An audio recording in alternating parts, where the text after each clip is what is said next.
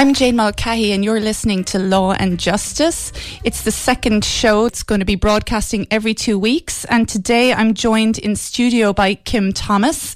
We have a very uh, wide ranging show. Kim is going to tell us a bit about herself and her research interests. We'll have a segment on the optional protocol to the prevention of torture, which Ireland signed 10 years ago but has not ratified yet. And I interviewed Professor Malcolm Evans about that at the Irish Human Rights and Equality Commission yesterday.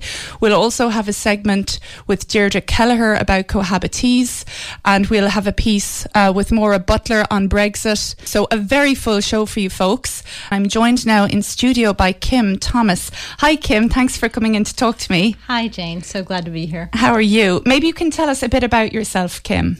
So, I'm a Fulbright scholar and I'm being hosted at the UCC School of Law for this semester.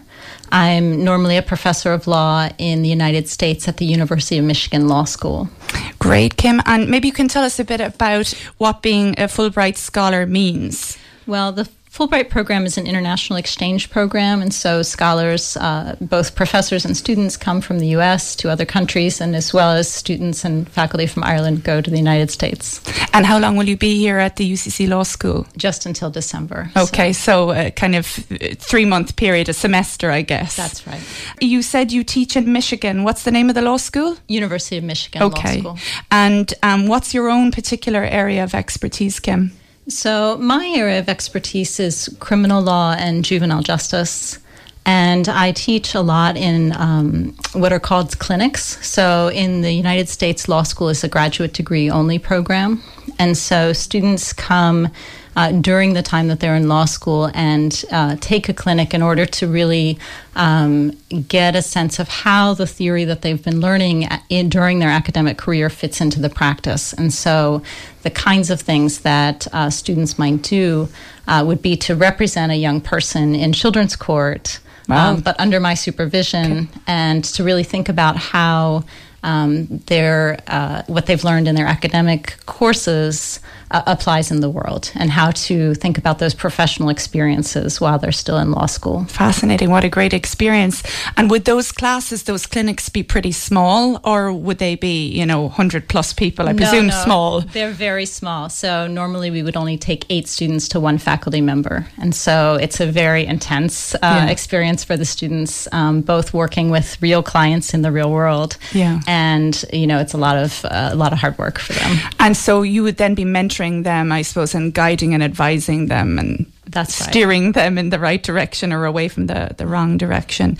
Um, so, what particular aspects of juvenile justice? I mean, that's quite a, a, big area. Are there particular aspects or particularly interesting cases that you've litigated recently with those students or separately? Yes. So, my um, my particular interest is in sentencing, both for adults and for children, and uh, an area right now that is both in practice and in academic. The, my focus is the sentencing of children children to very lengthy sentences. Okay. And so uh, the, the U.S. Supreme Court has said, as a constitutional matter, that children are constitutionally different for purposes of sentencing than adults, that we have to take into account their youth when sentencing children. And so there are a lot of questions that come out of that about what that means as a matter of our constitutional law. Um, most uh, prominently, the court, of course, banned the death penalty for children and then more recently uh, has said that you can't automatically give life without parole to children. Um, and so the question of how that's implemented and what children are eligible to receive that most extreme sentence uh, is is the focus of my work right now. And I presume in the states, um, what it actually constitutes a child might differ from state to state. The threshold, or is it standard across all the states? Um, the as a matter of constitutional law, the threshold is under 18. Okay. Um, so even if states define it somewhat differently uh, as to who could be prosecuted in an adult criminal court, uh, the U.S. Supreme Court has said that anyone, like under international law, uh, under 18 would be a child, considered okay. a child. And so, in looking at lengthy sentences for children, I presume they'd be the more egregious types of crimes that they have been convicted of, so murder, rape, that type of thing. That's right. So uh, under our law, the only sentence that the only crime that would be eligible for a life without parole sentence would be a homicide. Okay. Um, and so that sentence would be completely banned for, for a non homicide offense.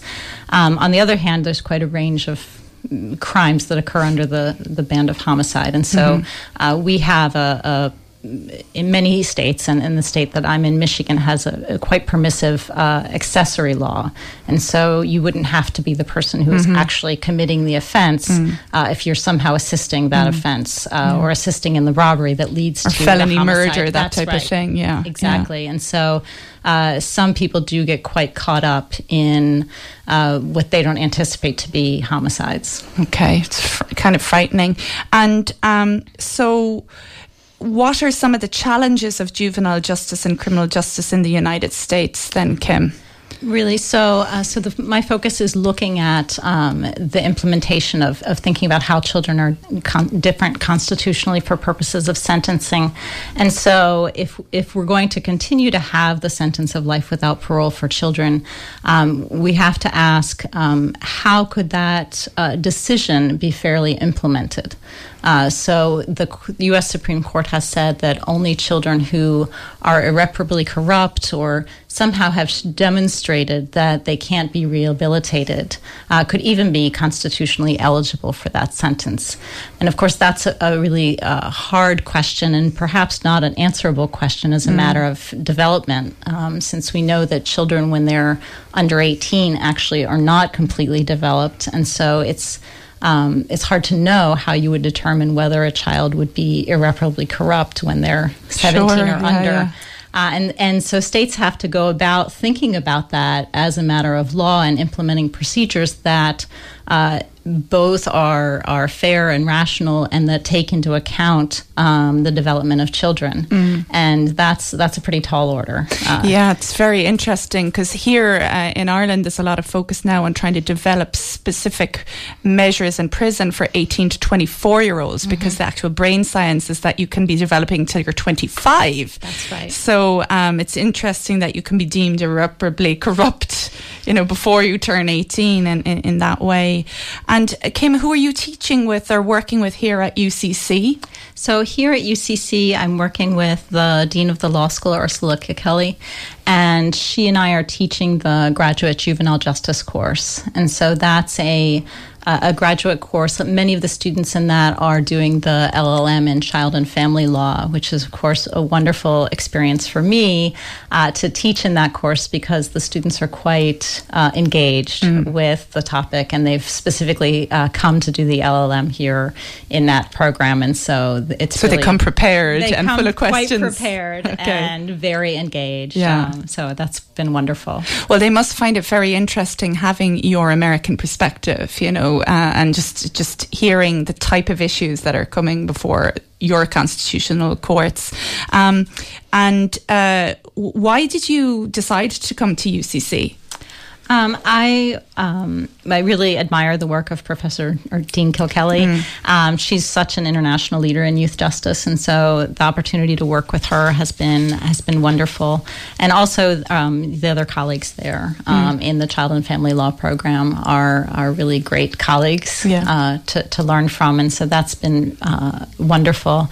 The uh, the comparative work is also quite engaging. Mm. so while uh, you know there are unique problems and sort of challenges with youth justice in every country, um, thinking about how a common law system that does share some um, attempts to balance a welfare perspective, but also uh, achieve sort of accountability, mm. um, how that looks in a different setting, and the different choices that are made and it's very informative for my for my own work. And how do we strike you in Ireland? Uh, would, would we seem, by comparison with um, American jurisdictions, softer or more? Uh, do we have more of a child rights focus here than um, in the states, or is is that impossible to say? Uh, I, I think on the whole, um, the the UK and the US are sort of seen as the less child rights focused uh, jurisdictions. Um, Ireland has, uh, you know, uh, within the past 20 years, really thought through their youth justice system in the Children's Act uh, 2001, which of course hasn't, mm-hmm. Uh, you know, been implemented for that long. Mm-hmm. And so it's a really um, wonderful moment to be here to have seen to, to see what that thought process was and to be in a jurisdiction that's taken account of both uh, the European community uh, guidance and uh, international norms as well as its own uh, national um, priorities. Okay, Kim, thanks. And um, uh, do you, uh, on a completely unrelated topic, um, how are you spending your free time in Ireland? Uh, you know, are are you in, engaging with festivals or you know cultural pursuits or sports? So I so I'm quite a runner. Okay. Um, so I um I did the mini marathon. Oh, good. And that good was for amazing. you. Yeah. I really enjoyed. It was just such a, a, a, wonderful experience to see so many people running yeah, for charity. Yeah. Um, and then I'm signed up for the Dublin Marathon. Okay. So the full the, the full the, marathon. The, the, yeah, full yeah. whammy. Okay. The wow. Non, the non mini version. Okay. Right. have you done full marathons before? I have. Yeah. So this, good for you. Healthy body, healthy mind. Exactly. And, yeah, channel the focus. Well, look, Kim. Thank you so much for coming in to talk uh, to Law and Justice, and I hope the rest of your time here at UCC Law and in Cork is really enjoyable and fruitful and wish you well with your research. Thank you much so much for having me.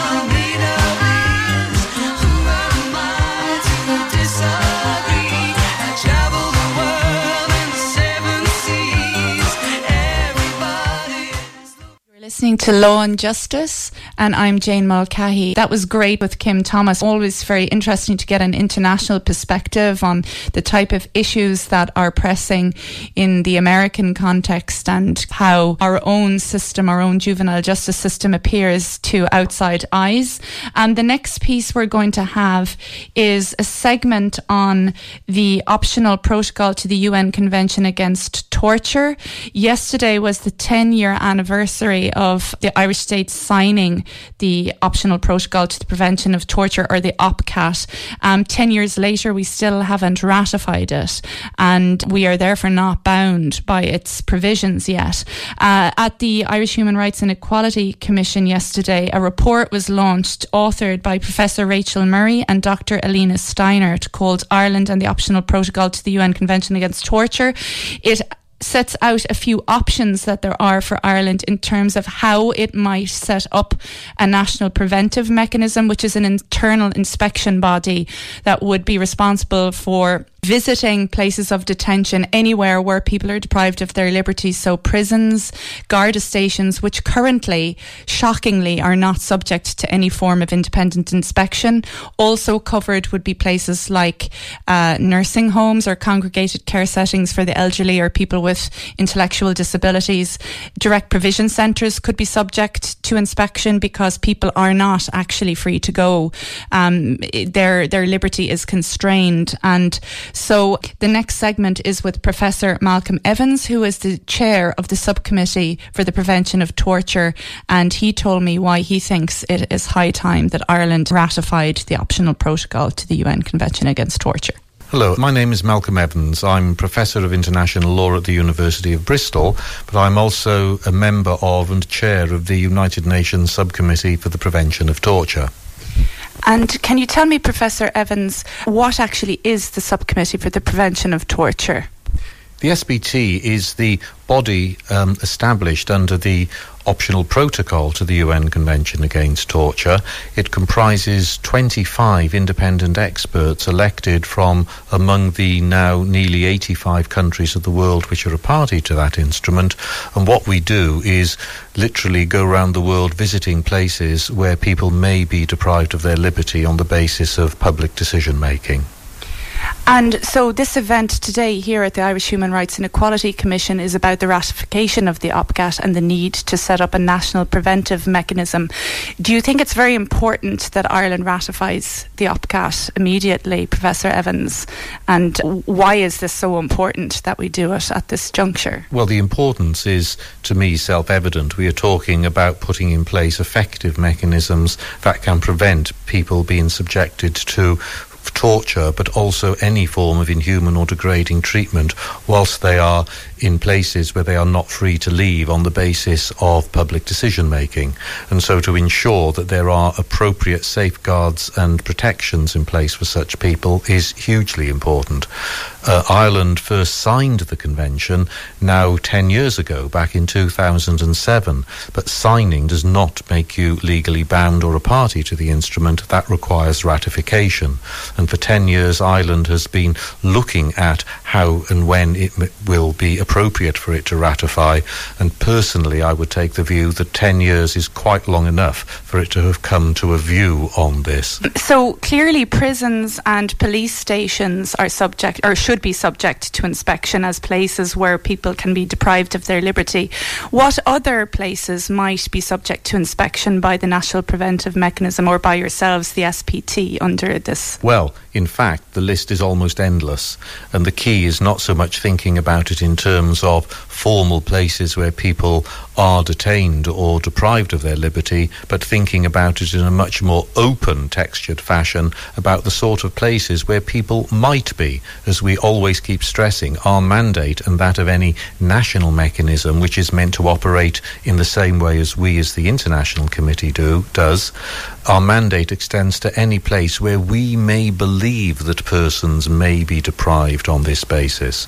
So in some countries that we visit, we are told, well, you can't go there. It's not a prison. It's not a police station. To which we say, it really doesn't matter.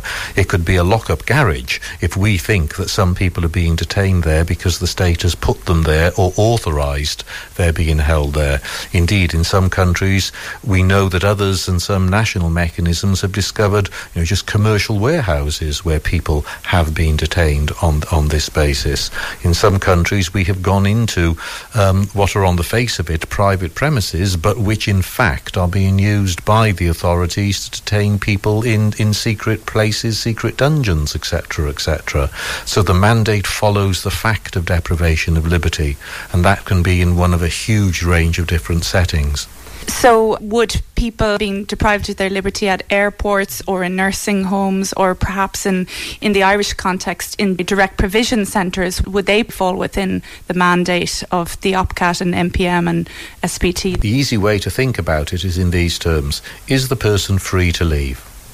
If the person can turn round and say, I don't want to be here anymore, I've had enough, I am leaving, then they are free to leave.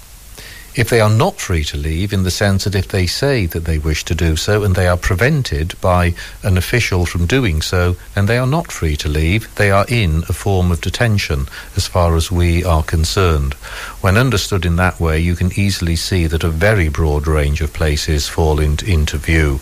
Clearly, um, in airports where people are being held, either not being permitted to enter the country, but particularly where they're being held before they may be being removed from a country, they are being deprived of their liberty. Um, you will be amazed at the number of places where such things take place. In many countries, you will find that there are, in effect, de facto holding centres in many shopping centres where people may be held for shoplifting or allowed to be held for short periods of time. Railway stations um, will, will often have places in some countries where there is such international travel. We ourselves keep discovering new forms of places where de facto people are being deprived of their liberty. But you also mention some very important other ones which are much more well known but sometimes sometimes do get overlooked. Hospitals, for example, can often be places where people are are denied of their liberty, not because they are being deliberately detained or necessarily ill treated as such, but because they are places where people can be held, often by virtue of legal provisions for forms of compulsory treatment um, because of certain conditions that they may have. That then means that for these purposes they become places of detention. Many uh, social care homes in numerous countries de facto are places where people are deprived of their liberty, for if they t- attempt to leave for whatever reason, they will be restrained or detained by the staff and may be locked up in their rooms to prevent them doing so.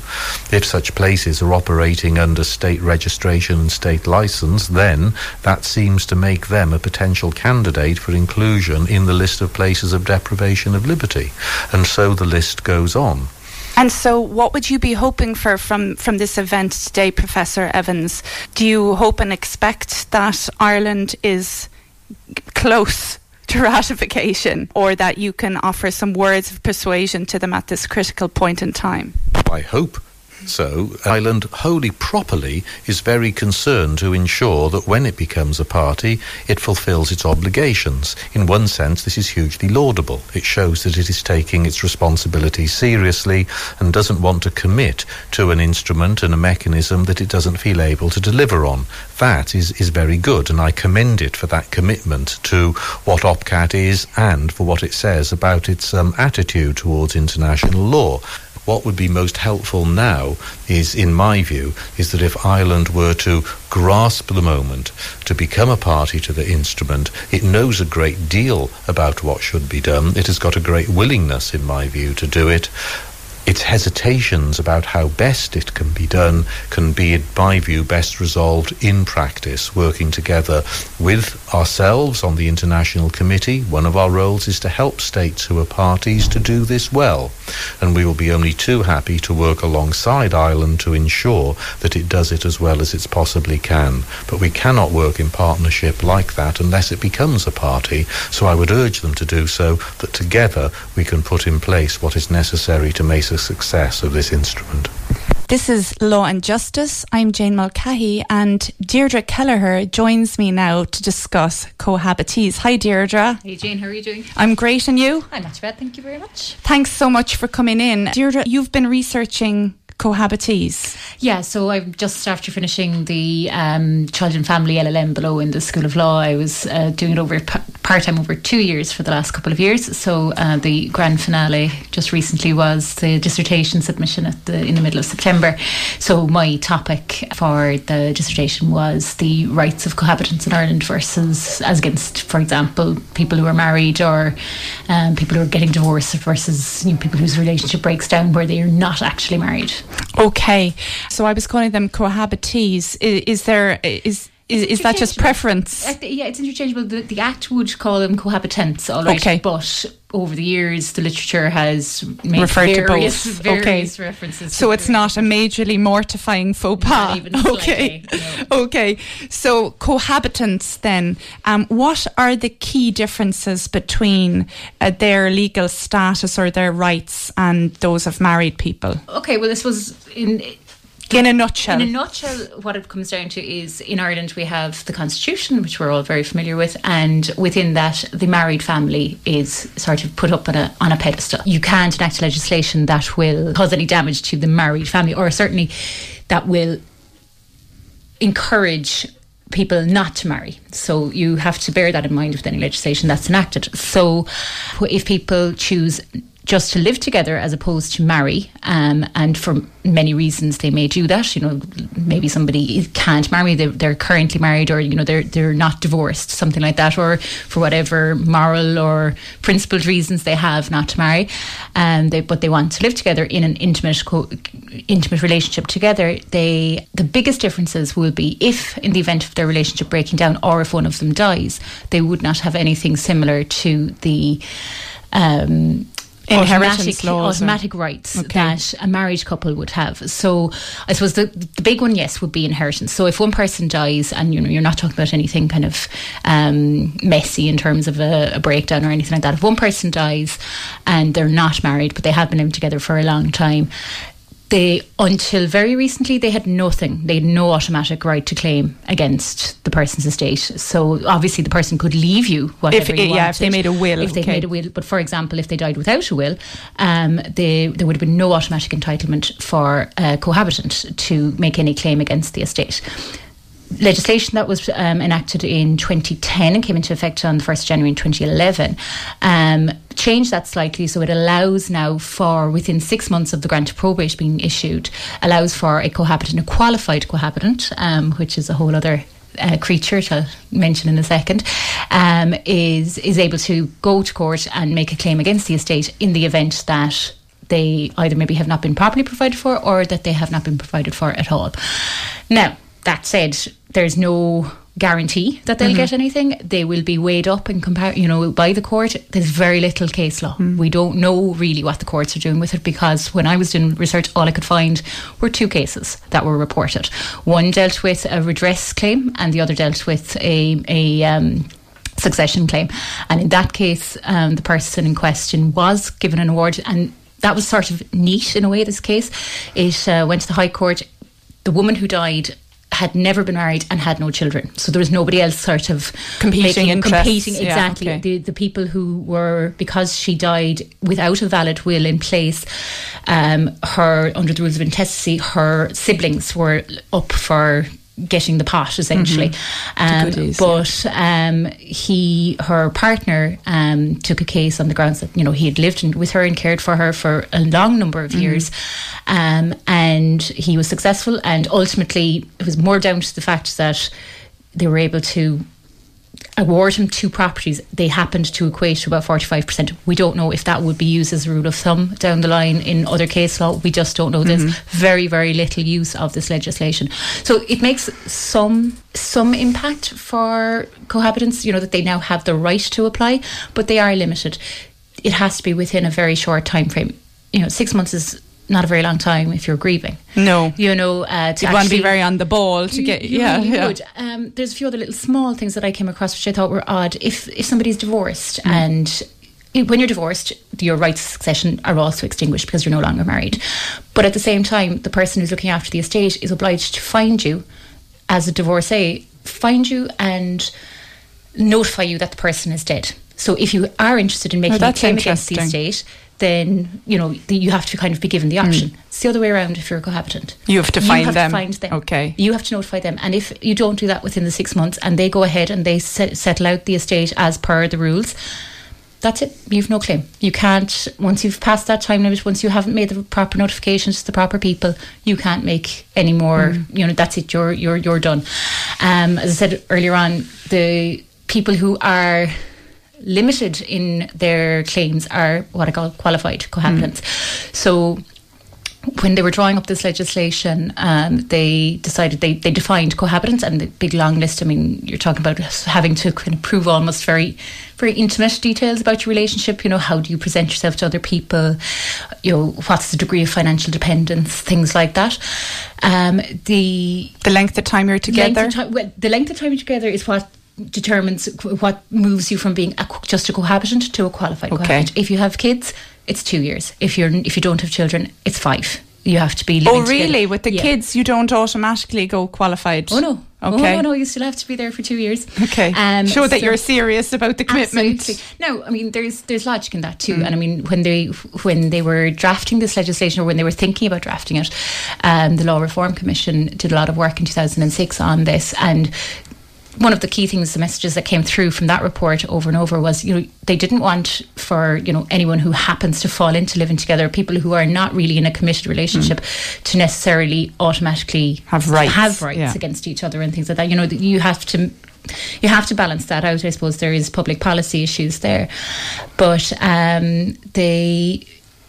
In order to make any claims under the legislation as it stands, generally speaking, you have to have these minimum time limits um, put down, and also you have to um, have you know prove a number. You have to, to prove that your relationship sort Hmm. of fits the bill. You know that it passes this threshold. Something that a married couple would, never have, have to to do. There for them, it is enough to prove that you have been into the registry office or have gone to church and have married.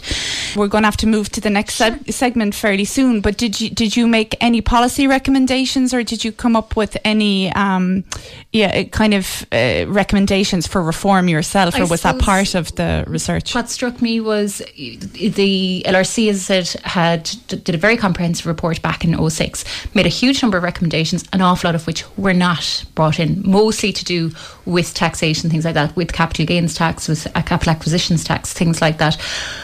Without any explanation, when it was brought into when the legislation was being put brought forward in the Dáil, it was just said, "No, we're not doing that. You know, we're we're um, we're, we're it's just we're not bringing in the taxation recommendations. We are going to bring in the redress scheme. We are going to bring in um, recognition of cohabitation agreements, but beyond that, we're not doing any more. Without any further explanation, every so often someone asks a question: Are we going to improve the situation for our cohabitants in relation to taxation against each other, things like that? And the stock answer seems to be, oh, with the constitution, with the the um, position of the married family, it would be too onerous. Um, it would be too difficult to try and get a register of people who maybe are living together. It would be too difficult to administer, and they. so it's not a legislative priority, not basically. slightly. So um, you could argue that you know in 2011 they had the perfect opportunity to do that, and they chose not to, and they don't seem to be in any any uh, hurry to do it now. So. Okay, well, dear, you've raised an awful lot of issues there. Maybe we'll, we'll get writing to the local TDs, cohabitants. If there are many of you out there, you can you can 16%. contact Law and Justice at ninety eight point three FM and uh, state your case, and and you know we'll get Deirdre Kelleher on, uh, to um, advocate on your behalf. Deirdre, thanks so much for Thank coming so in. much, really appreciate it.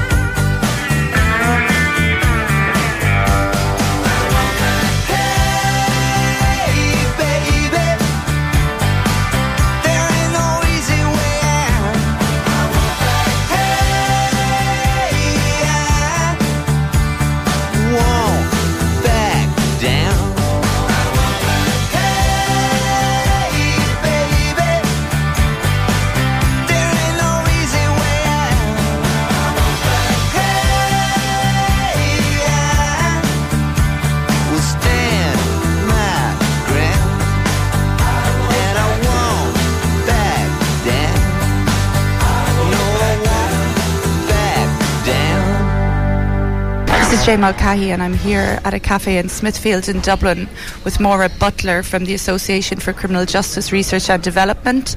The ACJRD is holding its annual conference this Friday, the 6th of October, on the Brexit impact on criminal justice cooperation in Ireland. Hi, Maura. Thanks very much for joining me today. Can you tell me a little bit about the ACJRD, Maura? The ACJRD has been in existence for in excess of 20 years. It was initially set up by people in the criminal justice sector.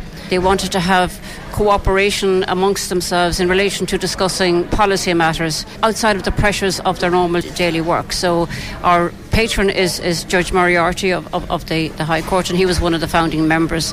So I've been fortunate to have been the chairperson of this organisation now for almost 10 years. We, we have representatives from all of the players in the criminal justice system, and that really helps the, the quality of the work that we do, where we try in whatever way we can through seminars and conferences to influence policy um, in, in, in the criminal justice sector. And Maura, would you say there has been a change in the attitude of the criminal justice system over the last few years towards interagency working and that type of thing? Oh, very clearly, yeah. I mean, there's a very definitive partnership, for example, between the Irish Prison Service and, and, the Probation Service, and even to the point of they having joint strategy documentation that they, that they produce. I, I think that the criminal justice system, per se, is more open to hearing from, say, researchers like yourself and uh, others do, doing their PhD as to what they perceive as being necessary to move the criminal justice system into a 21st century space. And to improve outcomes, hopefully, for the the offenders themselves and society more generally, would you say? Oh, well, clearly, yeah, yeah. Not, not, not just the offenders themselves, but also victims of crime, and, and uh, but, but so that society in general has uh, better confidence and more confidence in the criminal justice system as they perceive it, because sometimes the media can actually hype up some of the negative pieces. Sure. And so, Maura, you've a very exciting sounding event coming up.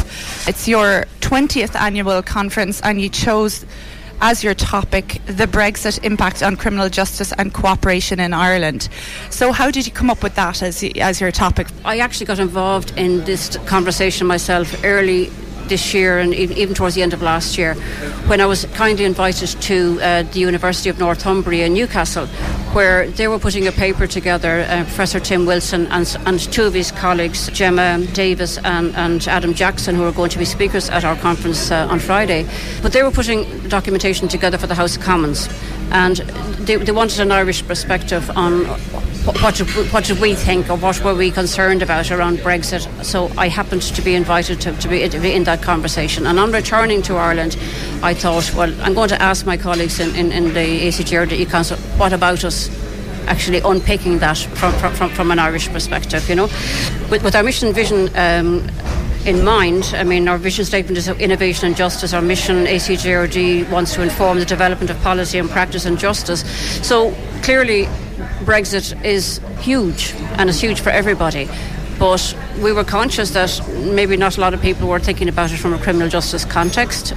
For us in the sector, it's, it's very obvious as to why we need to have a look at what, what is it going to be like when Northern Ireland, as part of the UK, is out of Europe, and, and how is that going to impact the commission of crime, the way we deal with it, and, and is it going to undermine all of that cooperation that has been born in the wake of the Good Friday Agreement. And, and, and then there's also that, that European context, and, and so important to acknowledge what has developed in, in our systems through that connection with the EU and, and, and is there going to be rollback on, on, on that now? And just, just to ask those questions. And as with all of our conferences what we like to ensure is that we have a, a discussion so that the policymakers and those who are going to be affected by such policy are in the same room, can have a conversation, and possibly have a construction of information that, that will, will help the process. Um, we're very aware that the Department of Justice have already been working on this for quite a long time. Clearly, so, so has the Department of Foreign Affairs. But we, we, we needed to have a discourse that, that would make those conversations accessible to everybody. And I suppose it makes sense to have the conference this year now before we know exactly what's going to be part of the Brexit agreement so that we can hopefully inform people are further afield as well about the impact on the island of Ireland. But, but even, just to, to raise those questions as to what what is it likely to? I mean, it is a bit of a crystal ball. In fairness, I mean, no, nobody quite knows where, where this is going, and that's a very very nervous place for anybody within the context of, of policy building and planning ahead. So that in itself actually made it quite difficult to pull this conference together because a lot of people are nervous of saying, well, I think this is the way it's going to go because that's like pinning your views to, to, to, to the wall and what if that doesn't doesn't happen? And, and, and that's got potential reputational damage so we, we were very very grateful to those people who have stepped up to speak at this conference we are most definitely going to be employing our Chatham House rule as, as, as, as we'll do um, at most conferences we have the option of that but I think this year I mean in fairness to those people who are prepared to, to get involved in the realm of conjecture where, where ordinarily they're in, in, in in a certainty type of space. Yeah, to protect them. I was going to ask about that because, yeah, I can imagine they wouldn't fancy being criticised if they did predict something might happen and then it went completely the opposite way. I think I think they'd be well placed now to handle any criticism. I mean, they, they, these these people are extraordinarily experienced, and, and, and so so I don't think I don't think protection might be the right word, but I think respect really because I mean it it, it, it takes a, a courageous person to step up and to talk about something where the policy landscape is as uncertain as it is in the UK and Ireland and Europe right now about the whole Brexit thing. Nobody knows what's going to happen. So, Maura, can you tell us who will be speaking at the conference? Maybe a few of the speakers and what they might be um, addressing in their talks. We're going to have the Minister for Justice launching the conference. We're very grateful to Charlie Flanagan for having made that time to do that for us. And we're hugely honoured that we're going to have the British Ambassador to Ireland, Her Majesty's Ambassador uh, Robin Barnett, uh, closing the conference. We're also um, delighted that, as well as having Jimmy Martin, the Assistant Secretary um, from the Department of Justice, we're, go- we're going to have Therese Blanchet, and, and, she's Director of Justice and Home Affairs uh, Council Legal Service. Um, so having that European perspective is extraordinarily important. We've got a plethora of other plenary speakers, including uh, colleagues of mine in, in, in, my legal world, Ray Briscoe and, and uh, Hugh Dockery from the DPP's office and CSSO, respectively. Mary Claire Maney from Revenue is going to be speaking, and, and Brian Gormally is the director of the Northern Irish Committee on the Administration of Justice, and his perspective is going to be an, an NGO one. And then what we'd like to do is to pick up all, all of the themes in, in the plenaries in, in, in, a, in, a, workshop context. And the actual workshops are going to cover European arrest warrants, uh, anticipated changing in the EU funding landscape, which is something that's really important to our members because what's going to happen with all this interreg type funding in, into the future, community sanctions and, and mobility within the European Union, counter-terrorism, radicalism, the impact for customs cooperation, selected responses from um, a UK perspective, but this is going to focus on regulatory crime within a financial context, and and then the the. Um, free movement of people. Um, we're going to have Professor McCall from, from, from uh, Queen's talking on, on that. So, so a very broad range of topics, and people who go to the, go to the conference will get a choice of one of four workshops in the afternoon or one of four workshops in the morning. But the, the strength of our conferences is that we always have. Um, PhD students and the like were uh, rapporteurs at the conference. They take notes, and these papers will be available in the in the early new year. Um, and we, we were lucky that we got sponsorship from the Irish Prison Service in relation to the publication of that document. Uh, it sounds like a fascinating event. I'm sorry I'll miss it myself this time because I've rapporteured in the past. And who, who would you say would find this conference then interesting? I presume policymakers, lawyers, students, anyone else. Is, it, is there something in the audience for everyone? Would you say all, all of that? Yeah, because and, and, we do we do try to, to have the broadest possible um, discussion. And even, even the manner in which the workshops are delivered, the, the presenters will usually do 20 minutes, with the rest of the hour uh, being made available to the participants. So if you are working in any one of those areas, you have the opportunity with, with, with, with other people, and sometimes for people who are on the opposite side of, of, of, of your particular position, to tease out all the possibilities and possibly walk away having learned a whole lot. Um, so that's my that's my hope for everybody, and, and it's also a fantastic networking space as well, and and, and, and to, to actually have that multidisciplinary, um, you know, chance every, every, year to get everybody together to talk about something that's really really big, and this is really really big, and and and and, and it's, it's kind of slightly scary because we don't quite know what it's going to be like. I'm Jane Mulcahy, and you're listening to Law and Justice. That was Maura Butler from the ACJRD giving an insight into what people can expect at the conference on Brexit and the impact that it will have on the criminal justice system. That's on in the Spencer Dock Hotel on Friday and will run until about 5 pm. There'll be a, a wine reception afterwards while members of the ACJRD will be taking part in the AGM.